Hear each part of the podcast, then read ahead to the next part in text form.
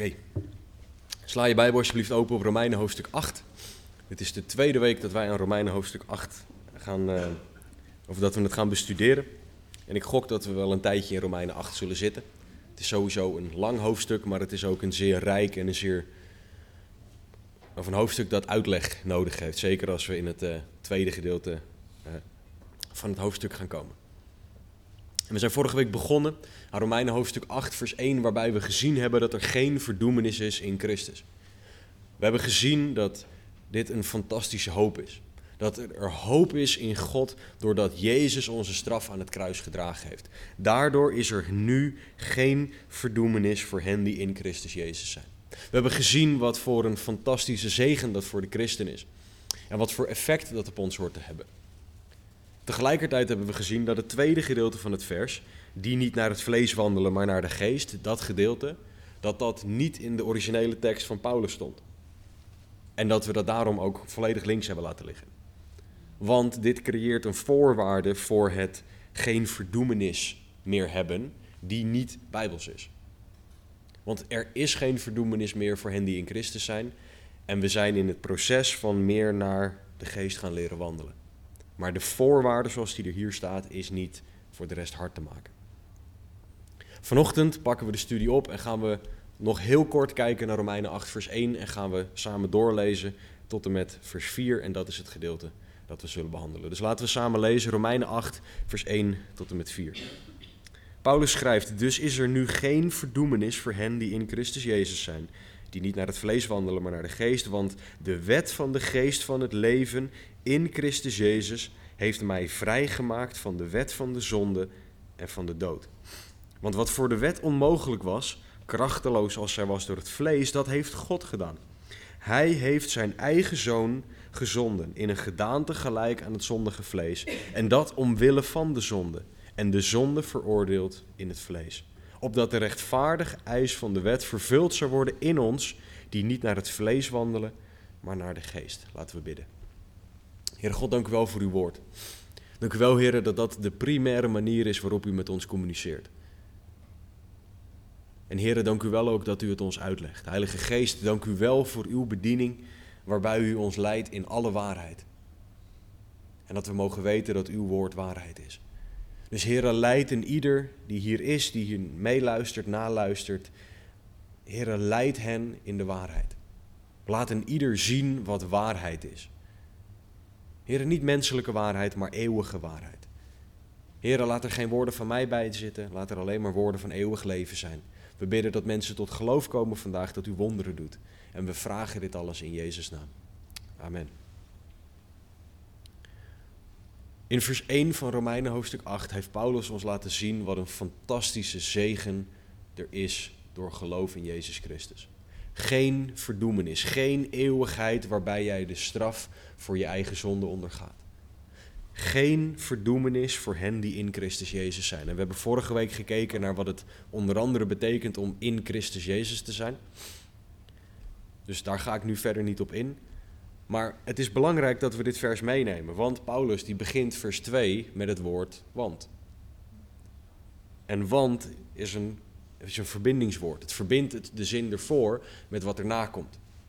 Dus is er nu geen verdoemenis voor hen die in Christus Jezus zijn, want, vers 2, de wet van de geest van het leven in Christus Jezus heeft mij vrijgemaakt van de wet van de zonde en van de dood. Bij het bestuderen van het woord is het heel goed om vragen te stellen. Vragen aan de tekst over de tekst. En Paulus is de vraag aan het beantwoorden: hoe kan het dat er geen verdoemenis meer is voor hen die in Christus Jezus zijn? Hij zegt, er is, die, die verdoemenis is er niet meer, vers 1, want dat komt door de wet van de geest van God die mij vrijgemaakt heeft. Dat is Gods werk, dat is Christus werk. Dat is waar Paulus ons op aan het wijzen is. Het woord wet dat is, wordt in de, in de Bijbel op verschillende manieren gebruikt. Soms verwijst het naar de wet van Mozes. Soms verwijst het naar een andere soort wet. En wat we hier zien is op basis van de context dat het hier niet verwijst naar de wet van Mozes.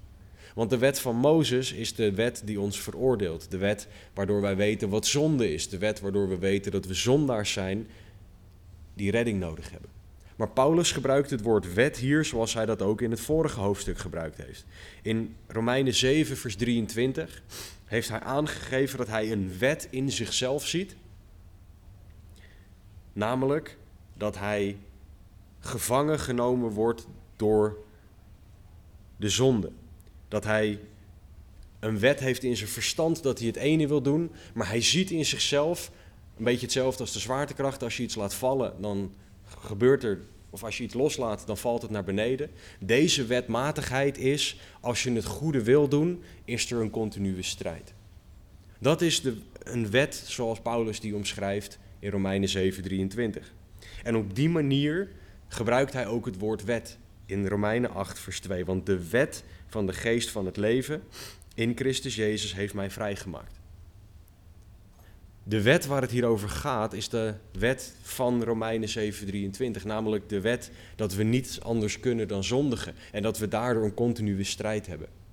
En Paulus zegt hier dat die wet verbroken is in Christus.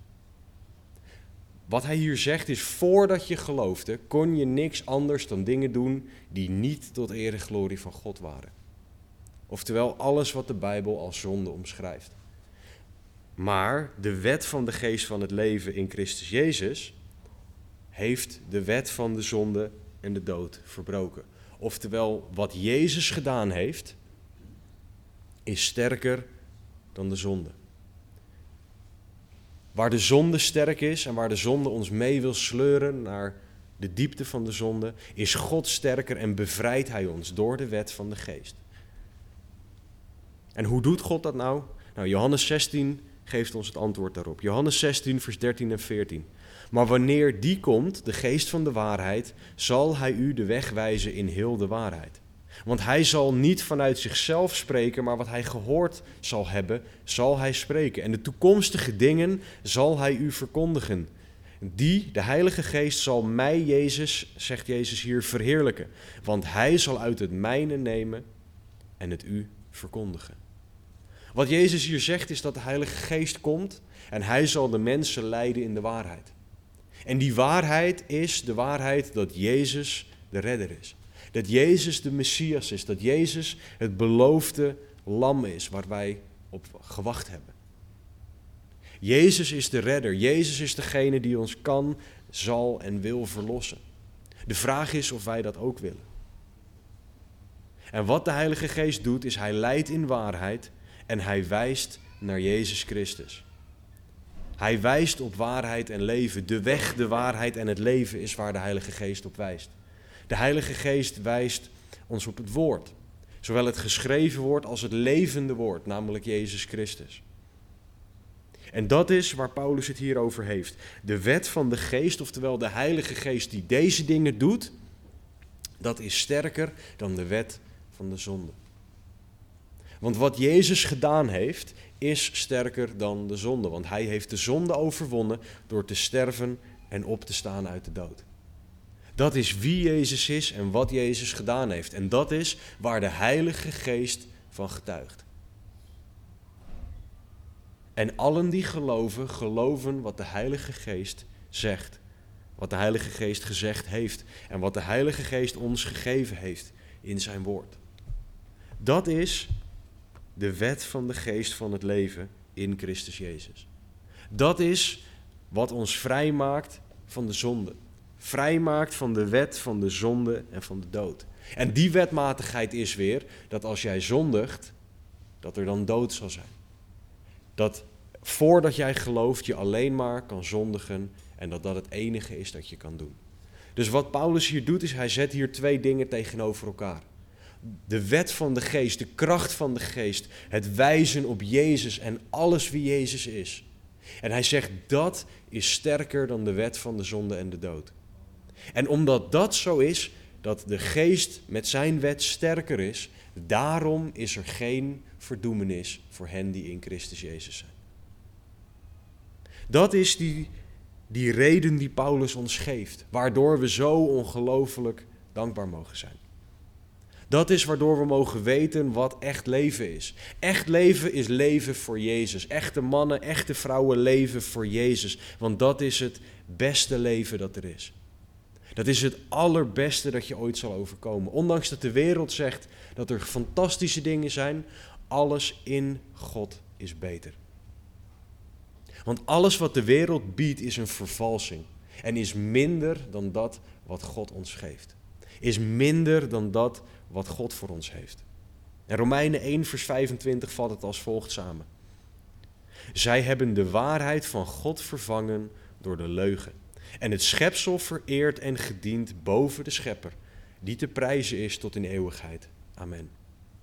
We zien dit constant om ons heen. We zien dat mensen de schepper van het leven achter zich laten en dat ze de schepping gaan aanbidden. Mensen die de, letterlijk de schepping gaan aanbidden. Mensen die de natuur gaan aanbidden. Mensen die andere mensen gaan aanbidden. Mensen die geld gaan aanbidden. Mensen die roem en status en faam en alles wat deze wereld te bieden heeft gaan aanbidden. Mensen die seks, drugs en rock en roll gaan aanbidden. Vanwege het lekkere gevoel dat dat geeft. In de plaats van dat wij de schepper van het leven gaan aanbidden. Degene die groter is dan dat, die veel meer kan geven dan die tijdelijke dingen. Dat is wat we om ons heen zien. En Paulus die zegt, de geest kan ervoor zorgen, de geest van God, dat wij vrijkomen van de macht van de zonde. Want de Heilige Geest wijst ons op zonde, op gerechtigheid en op oordeel, zegt Johannes 16. En dat doet Hij zodat wij meer zullen gaan leven naar Gods wil. En ik vind dit zelf heel bemoedigend om te horen. Want net zoals Paulus kan ik zeggen, wat ik wel wil, dat doe ik niet. En wat ik niet wil, dat doe ik wel. Ik ben een zondaar als ieder ander. En daardoor is het voor mij fantastisch dat ik mag weten dat de geest van het leven in Christus Jezus mij ook vrij maakt. Dat de geest mij ook hiervan vrij wil zetten, van de macht van de zonde. Dat de geest mij ook daadwerkelijk vrij kan maken. En het stelt mij zo gerust dat ik niet zelf hoef te strijden en hoef te overwinnen. God verwacht niet van mij dat ik zelf heel hard mijn best ga doen. En dat ik mijn tanden op elkaar knarsen, mijn vuisten maar zo heel stevig samenbal en dat ik het allemaal zelf voor elkaar krijg. Nee, we mogen naar de geest van God toe rennen. We mogen dingen van God verwachten. En tuurlijk, we moeten zelf keuzes leren maken en wijzere keuzes leren maken, maar dat gaat de geest van God in ons doen. Wij mogen leren leven geleid door de geest. Het is zo fantastisch om te weten dat wij vrijgemaakt zijn van de wet van de zonde en van de dood. Het is zo fantastisch om te weten dat de wet van de geest van het leven in Christus Jezus ons vrijgemaakt heeft van de wet van de zonde en van de dood. Dat is echt een feit om bij stil te staan en over na te denken. Dat we vrijgemaakt zijn. Maar wat het nog veel mooier maakt, is het Grieks. En dan denk je misschien, ben jij een saaie Piet Daan dat je over het Grieks begint. Nou, het Grieks is het woord eleutero. En grammaticaal maakt, geeft het een extra dimensie aan dit woord. Het eerste punt is namelijk dat het woord voor vrijgemaakt in de tijdloze vorm staat. Wat betekent dat de gekozen naamval ervoor zorgt dat je dat geeft aan dat je vrij bent zonder. Of dat. Ik moet het goed uitleggen. Doordat het geen tijdsvorm heeft, zegt God niet: je bent alleen maar nu vrij, maar morgen niet. Dan moet je het opnieuw krijgen. Doordat het tijdloos is, is het een vrijgemaakt in het verleden, een vrijgemaakt in het heden en een vrijgemaakt in de toekomst. Het is vrijgemaakt voor altijd. Een christen is altijd positioneel vrijgemaakt van de zonde en van de dood. Er zal nooit een moment zijn dat het bloed van Christus niet meer genoeg is. Er zal nooit een moment zijn dat wanneer jij zondigt, dat God zegt en nu is de maat vol. Want wij zijn vrijgemaakt van de wet van de zonde en van de dood. Het is een tijdloos woord. Het tweede punt waarom dit zo fantastisch is in het Grieks, is dat de wet van de geest degene is die het vrijmaken doet. Nou, het klinkt een hele ingewikkelde zin, maar waar het op neerkomt is dat de wet van de geest, dat wat voor het woord vrijgemaakt staat, degene is die, die de dader is van de actie. Oftewel, samengevat, de geest maakt vrij. En dat vind ik zo geruststellend, want nogmaals, ik hoef het niet zelf te doen. Ik hoef niet zelf de strijd te overwinnen. Paulus zegt, Gods geest maakt vrij en jij mag het ondergaan in geloof. Je mag het ontvangen van God. En onze keuze, ons, als je het zo wil noemen, doen, is geloven. God maakt vrij van de macht van de zonde. En dat is Gods werk in jou. Je hoeft het niet zelf. Je kan het niet eens zelf voor elkaar krijgen. Dus stop om te proberen jezelf te bevrijden van de zonde. Ga gewoon met alles naar God toe. Want Hij is degene die vrij maakt. Laat Hem strijden, laat Hem leiden. In de plaats van het nog zelf te proberen. Want Hij is degene die het werk doet. En het laatste, door de manier waarop het woord elotero, het Grieks voor vrijgemaakt, er staat, is, is dat het iets wordt weergegeven als een simpel feit. Het is niet iets wat ingewikkeld is. Het Grieks wijst hier op een feit. Een door God uitgesproken eeuwig feit. Als jij gelooft in Jezus als zoon van God, dan ben jij vrij van de macht van de zonde. Het is een simpel feit. Dus wanneer dan de vijand komt om jou aan te klagen, om jou de put in te praten, om je schuld aan te praten, om je je negatief te doen voelen, om je minder waardig te doen voelen, dan hoef je de discussie niet met hem aan te gaan. Want dat deed Jezus ook niet toen hij verzocht werd door de duivel. Je mag net als Jezus zeggen, er staat geschreven. Ik ben vrijgemaakt van de wet van de zonde en van de dood. Het is een eeuwig statement van God. Doe je Satan. Het is zoveel makkelijker om Satan de mond te snoeren met het woord van God dan als je het zelf gaat proberen. Want als je de discussie aangaat, is die altijd slimmer. En heeft hij altijd wel een nieuwe manier om je je schuldig te doen voelen. En om je de put in te praten. En om je dan weer op iets nieuws te wijzen. En dat je van gekkigheid hem maar gaat geloven. God geeft ons een simpel feit. De wet van de geest van het leven in Christus Jezus heeft, en vul je naam op het woordje mij in, vrijgemaakt van de wet van de zonde en van de dood. Het is een simpel feit. En wat zo fijn is aan feiten van de Here, is dat ze waar zijn of je het nou voelt of niet. Of je het nou kan, kan of durft te geloven of niet. Het is een feit en het is waar omdat God het zegt. En dat is wat genoeg mag zijn voor ons. Wij mogen leren dat dat genoeg is. Dit is een, een door God gegeven, objectief, eeuwig waar statement over jou. Als jij gelooft in Jezus Christus. Dus voor de duidelijkheid, als jouw gevoel iets anders zegt, luister niet naar je gevoel. Ik zeg niet dat je je gevoelens allemaal de deur uit moet doen. Want dat is op geen enkele manier wat we in het woord zien. Maar ons gevoel kan zo misleidend zijn. We moeten ons gevoel zetten tegenover het woord van God. Want het woord van God is objectief waar. Maar onze harten kunnen makkelijk misleid worden, waardoor onze gevoelens een hele andere kant op kunnen gaan. Zoals ik vorige week ook gezegd heb, Romeinen 8 is Gods kant van het heiligingsproces. Wij blijven worstelen, Romeinen 7. Gods kant van het verhaal is, ik heb jou vrijgemaakt. Dat is Gods kant van het proces van heiliging. En daarom mogen wij met alles, alles, alles naar Hem toe gaan.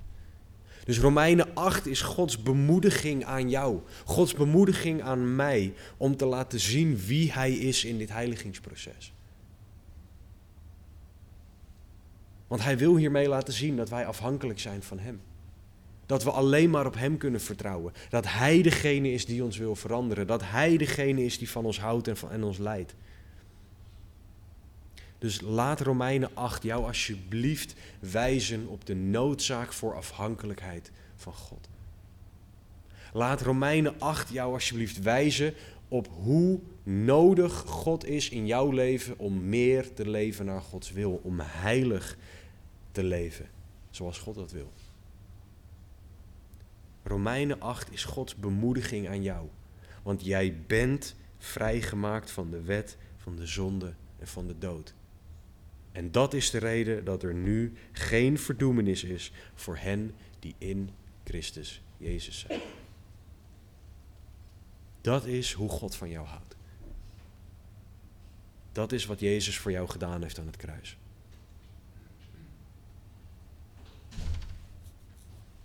Vers 3 en 4. Want wat voor de wet onmogelijk was, krachteloos als zij was door het vlees, dat heeft God gedaan. Hij heeft zijn eigen zoon gezonden in een gedaante gelijk aan het zondige vlees, en dat omwille van de zonde.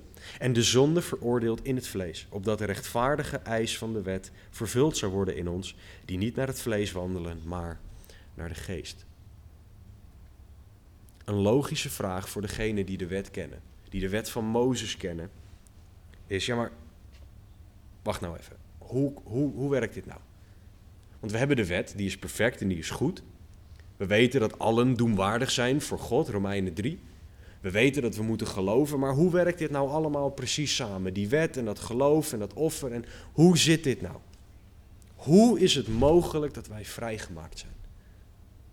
We hebben, we hebben niet een geloof dat blind is.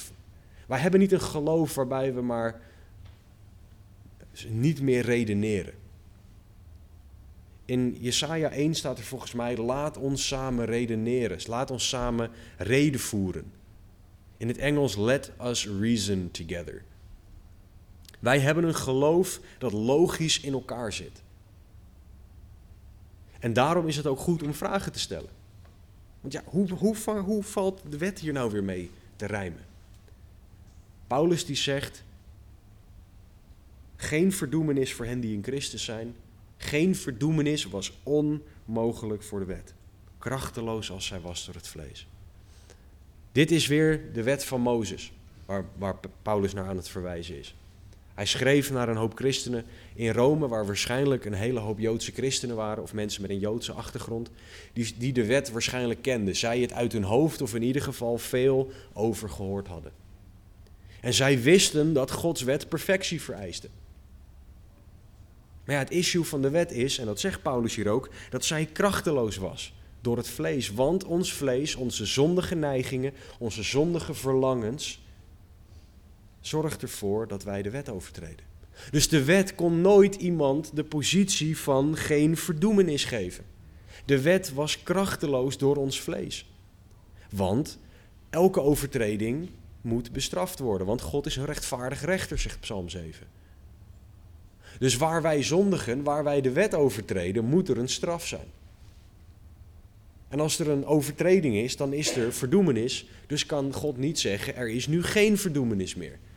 Dus daar hebben we een probleem. God wist dit en daarom wanneer hij de wet gaf, gaf hij ook gelijk het offersysteem. In het Oude Testament zien we dat in Exodus. We zien dat God de wet gaf en direct daarna het offersysteem. We zien dat God de wet gaf en daarna heel het boek Leviticus om Israël te leren hoe ze heilig voor God konden zijn. En waarom doet God dit? Waarom geeft God ons deze dingen? Nou, Psalm 103, vers 14. Want hij weet wat voor maaksel wij zijn en blijft bedenken dat wij stof zijn. Je kan het zo voor je zien. Ik, ik, ik, ik ben IT'er, dus ik werk met allerlei hele, soms hele rare IT-systemen. En wij hebben van die systemen waarbij je dan af en toe een reminder voor jezelf omhoog kan laten komen. En ik zie het dan zo vormen dat God dan af en toe zo'n soort pop-up krijgt op zijn computerscherm. God heeft geen computerscherm, maar dit is even mijn visualisatie. Dat God dan af en toe een pop-up krijgt met ze zijn stof. Vergeet dat niet. God blijft bedenken dat wij stof zijn. En dit is, elke vergelijking gaat mank, dus deze gaat ook meer dan mank. Maar dat is wat God doet. Hij blijft bedenken dat wij stof zijn. En ik heb een wijs voorganger een keer horen zeggen: stof kan niks. Als wij stof zijn, dan kunnen wij niet perfect leven. We kunnen misschien een dappere poging doen, we kunnen dingen een tijdje goed doen, maar we kunnen nooit structureel goed genoeg leven. Dat is waarom God vanaf het begin af aan het offersysteem gaf. Omdat wij mensen daden doen die zonde zijn. Maar alsof dat niet genoeg is, legde Jezus de lat hoger. Zoals Jezus de lat sowieso op een ongrijpbare hoogte legde. Jezus legde de lat niet alleen op je daden, maar hij legde de lat op het hart. Drie voorbeelden daarvan. In Matthäus 5:22 zegt Jezus dat onrechtvaardig boos worden gelijk staat aan moord in Gods ogen. Ik heb nog nooit iemand letterlijk vermoord. Maar ik ben best wel eens onrechtvaardig boos geweest. Wat betekent dat ik in Gods ogen de bereidheid in mijn hart heb gehad om die persoon te vermoorden. Wat betekent dat ik gezondigd heb. Jezus is hierin gericht op het hart dat boos wordt. Omdat dat hart al een issue is. Het hart is al het probleem. Matthäus 5:28 zegt Jezus dat als je met lust naar iemand kijkt, hij spreekt hier voornamelijk tegen mannen, dus zegt hij wie naar een vrouw met lust kijkt, maar andersom geldt het ook. Als je met lust naar een andere persoon kijkt, is dat overspel. Jezus zegt dus dat niet eens de daad van seks buiten het huwelijk nodig is om je schuldig te maken. Wat zich in het hart afspeelt is genoeg om jou te veroordelen, om mij te veroordelen. Waarom kies ik deze twee uit? Nou, omdat moord en overspel in het Oude Testament met de doodstraf bestraft moesten worden. Want God wilde Israël heilig houden. En dit mocht geen gewoonte onder dat volk worden. Dus hier heb je al een ding waarbij het offersysteem dat God gaf, omdat hij wist dat wij zouden gaan zondigen, tekort zou schieten.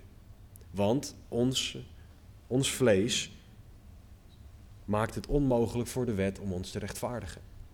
Ons vlees, wat inclusief ons zondige hart is, is altijd bezig om dingen te doen die zonde zijn. Dingen te bedenken, dingen te willen die zonde zijn. Dus met deze twee dingen hebben we al een heel groot probleem. Hiermee kan de wet ons niet rechtvaardig maken. Laatste punt over hoe Jezus de, lat hoger legt is Matthäus 5:33.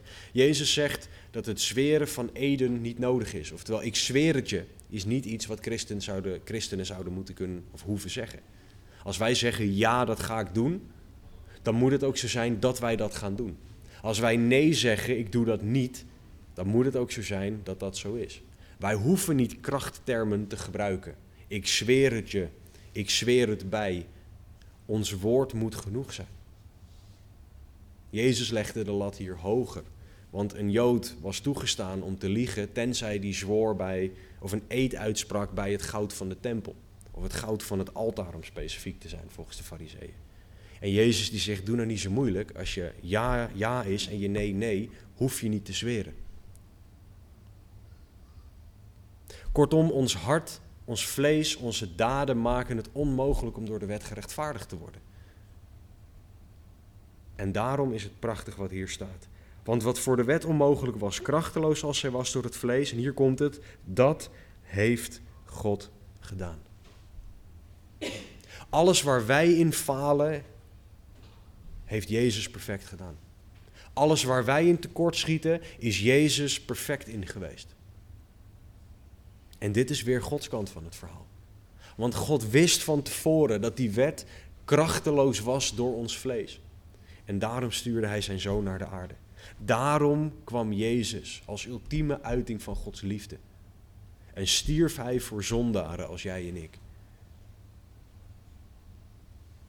En we beseffen het ons niet altijd, maar God gaf het maximale dat hij kon geven. Hij gaf zichzelf, zijn zoon onderdeel van de drie eenheid, kwam voor ons.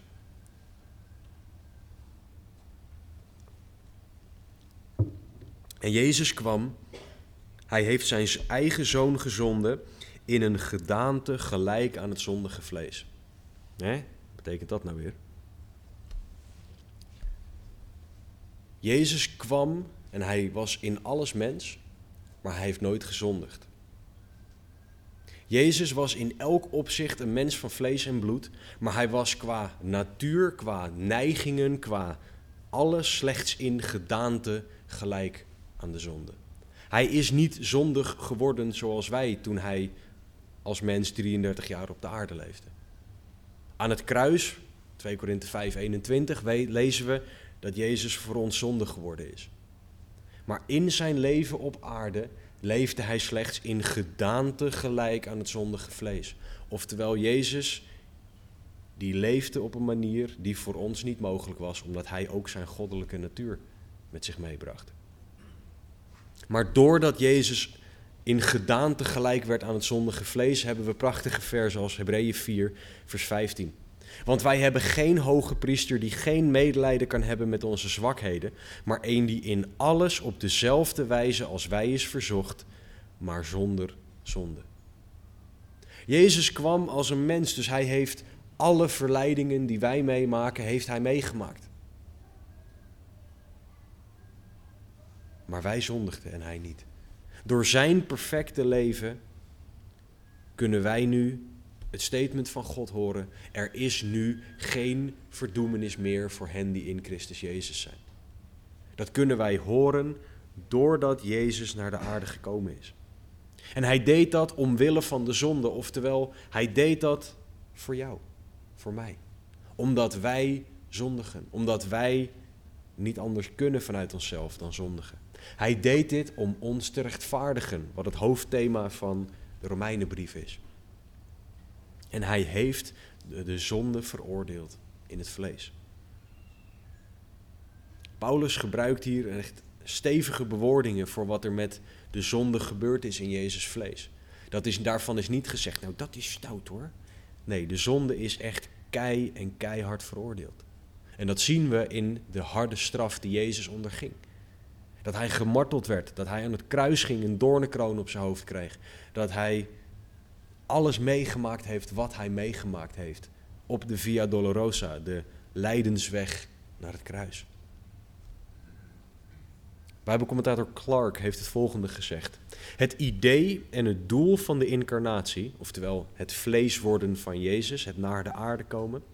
Het idee en het doel van de incarnatie en het offer van Jezus was om de zonde te veroordelen om het te executeren, om het te vernietigen. Niet om zonde te tolereren, zoals sommigen denken, of om het ondergeschikt te maken aan zijn genade, zoals anderen denken.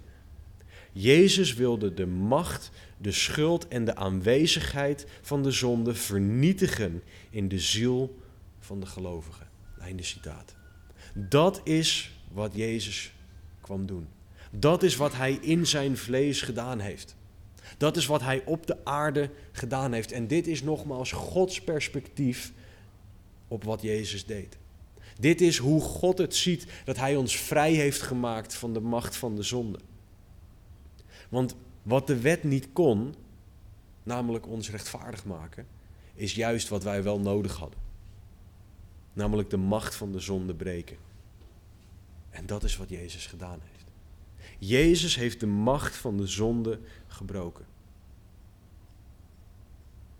Nou is een hele logische vraag en een vraag die we vaak aan het woord mogen stellen. Waarom? En voor jullie die kinderen van ongeveer drie tot vijf jaar hebben, die zijn die vraag misschien erg zat. Waarom? Maar soms is het echt een hele goede vraag om te stellen. Waarom deed Jezus dit? Want Jezus deed nooit iets doelloos. Elke stap die Jezus zette was met het doel om God te eren. Elk woord dat Jezus sprak was, was gedaan, was gesproken met het doel om God groot te maken. Dus waarom deed Jezus dit in het vlees? Paulus beantwoordt die vraag in vers 4. Waarom? Opdat met als doel dat de rechtvaardige eis van de wet vervuld zou worden in ons, die niet naar het vlees wandelen, maar naar de geest.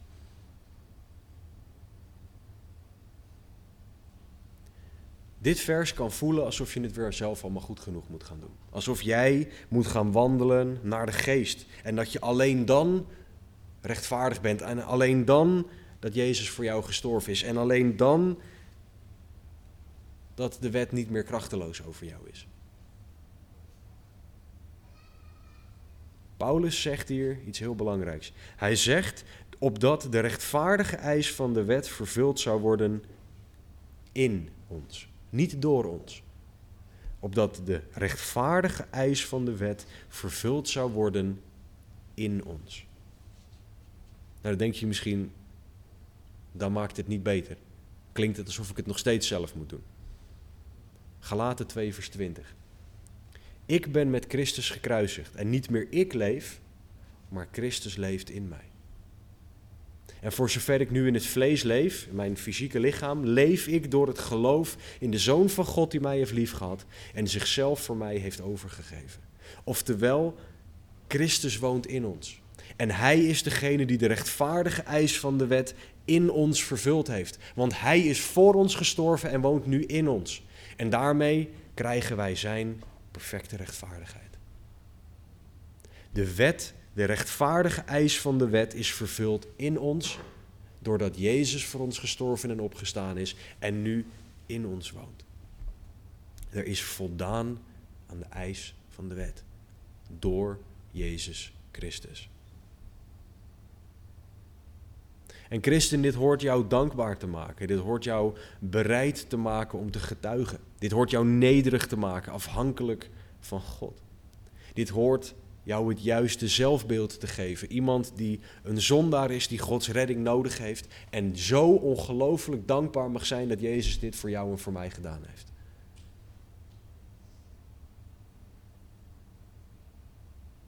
Jezus heeft dit gedaan opdat de rechtvaardige eis van de wet vervuld zou worden in ons. Dat is wat. Dat vind ik zo heerlijk om daarin te rusten. Om daar dankbaar voor te zijn. Om, daar, om dat als reden te hebben om mensen over Jezus te vertellen. Want er is zoveel rust, zoveel vrede, zoveel genade, zoveel liefde, zoveel verlangen om perfect te leven op Gods manier, door Gods kracht, door deze statements. Zoals aangegeven, het tweede gedeelte van Romeinen 8, vers 1 hoort daar niet te staan. Die niet naar het vlees wandelen, maar naar de geest. Maar het hoort wel te staan hier in vers 4. Opdat de rechtvaardige eis van de wet vervuld zou worden in ons, die niet naar het vlees wandelen, maar naar de geest. Het doel van Jezus' offer is aan de eisen van de wet voldoen. En dat heeft hij gedaan in ons, dat zijn de christenen. En diezelfde ons is, is waar er naar verwezen wordt in het tweede gedeelte van dit vers. Dat zijn dezelfde mensen. De mensen in wie Christus woont, zijn de mensen die niet naar het vlees wandelen, maar naar de geest. En dit is het heiligingsproces in een halve zin. Dit leren. Leren niet naar het vlees te wandelen, maar naar de geest. En dat is waarvoor Jezus stierf. Jezus stierf opdat de rechtvaardige eis van de wet vervuld zou worden in ons, die niet naar het vlees wandelen, maar naar de geest. Jezus is gestorven zodat wij meer en opgestaan, zodat wij meer heilig kunnen gaan leren leven. Zodat wij kunnen gaan leren luisteren naar de leiding van de geest. Zodat wij Gods wil kunnen doen. Daarvoor is Jezus gestorven. Maar er zijn een aantal dingen heel belangrijk om je over dit gedeelte te beseffen. Paulus zegt hier nergens dat het vlees weg is. Hij zegt die niet naar het vlees wandelen. Als hij had gezegd die niet meer naar het vlees kunnen wandelen, want het vlees is weg, dat was een stuk fijner geweest, want dan hadden we het veel minder moeilijk gehad in dit leven. Veel minder dingen waar we tegenaan lopen. Maar hij zegt die niet naar het vlees wandelen, oftewel het is er nog. Onze zondige neigingen zijn er totdat we sterven of worden opgenomen. En ons vlees blijft ons van God willen afhouden, blijft ons willen verleiden om te zondigen.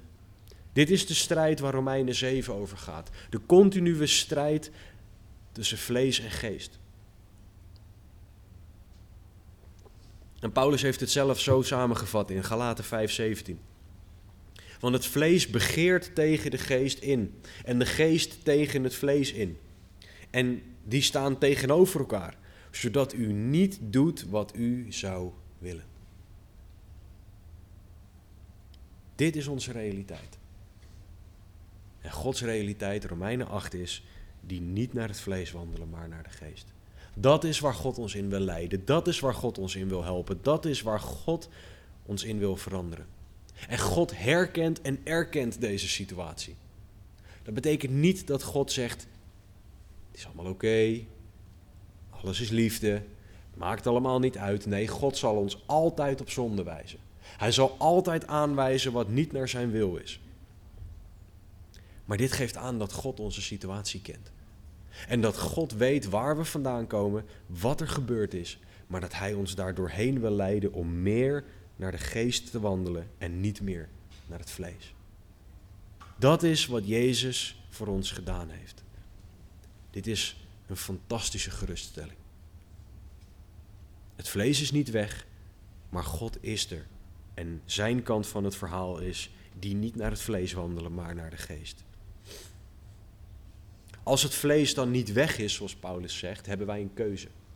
En de keuze is, door wie of wat word je geleid? Word je geleid door je vlees of word je geleid door de geest? Het woord verwandelen in de Bijbel gaat eigenlijk heel vaak over levenswandel, over je daden, over je doen en je laten.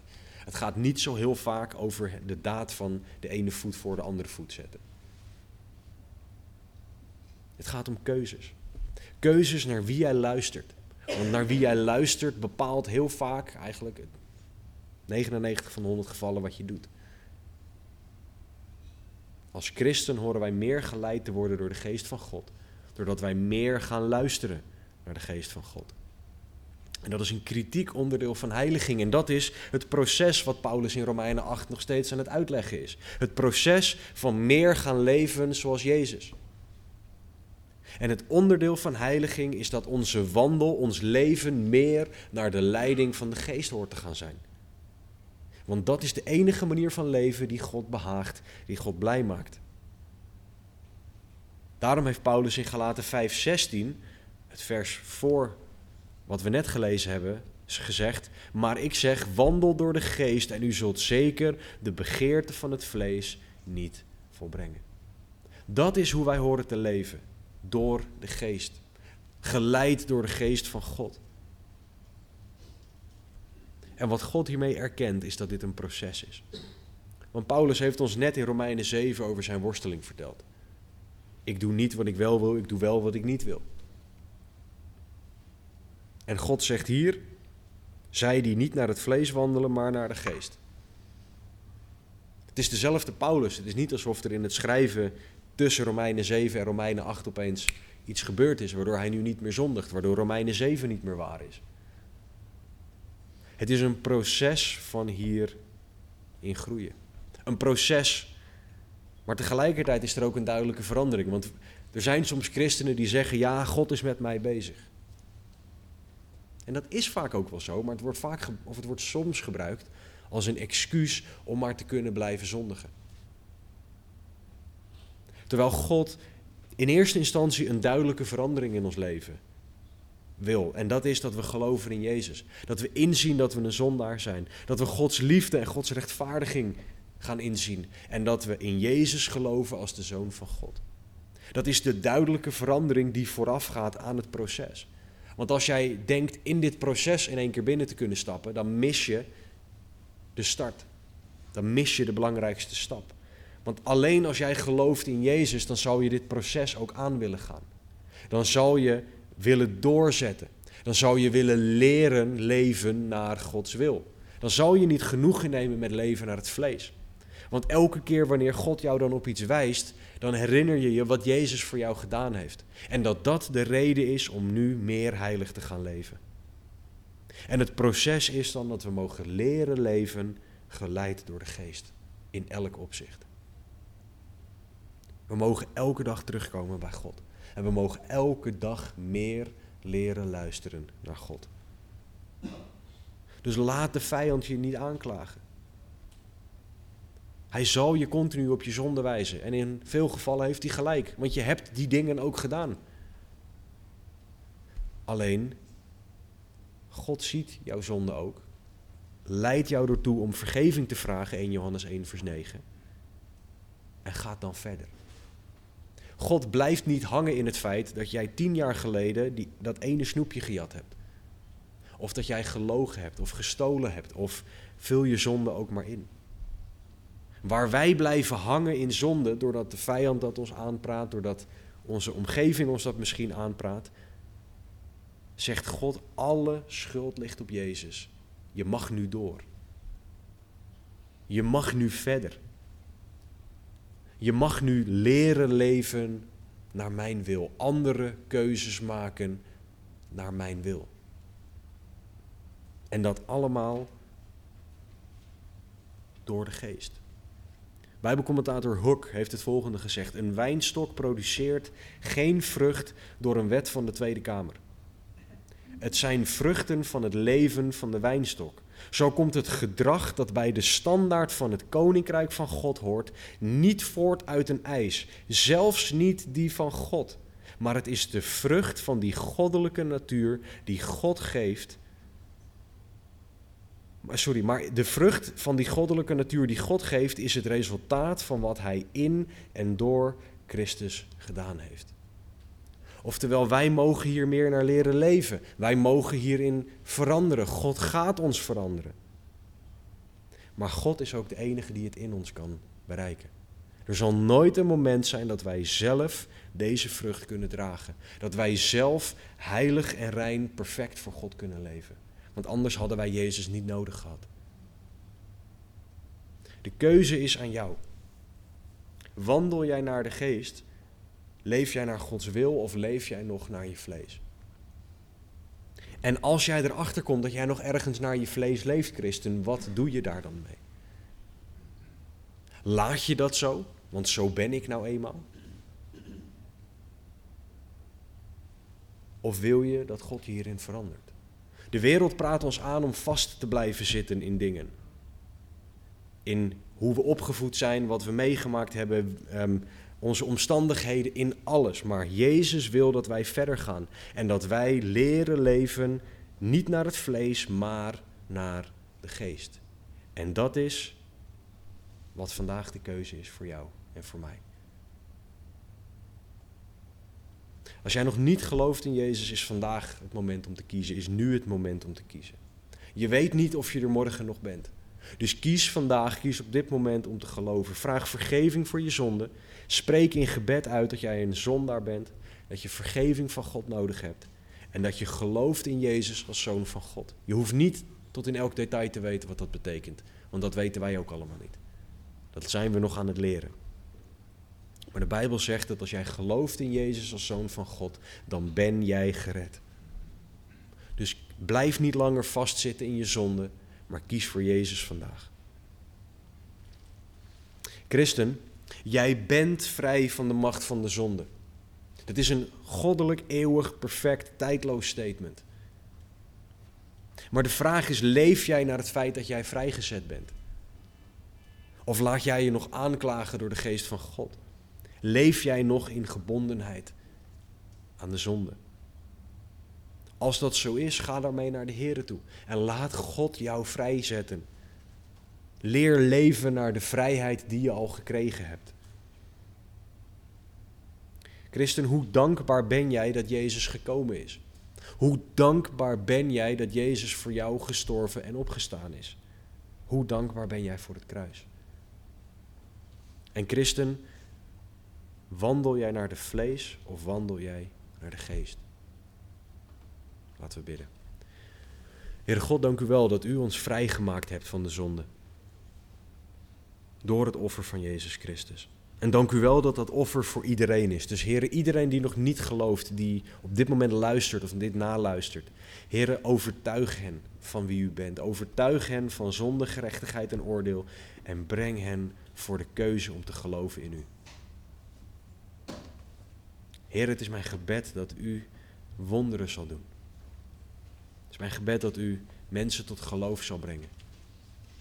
Dat u uzelf zal laten zien op manieren die wij niet kunnen bidden of beseffen.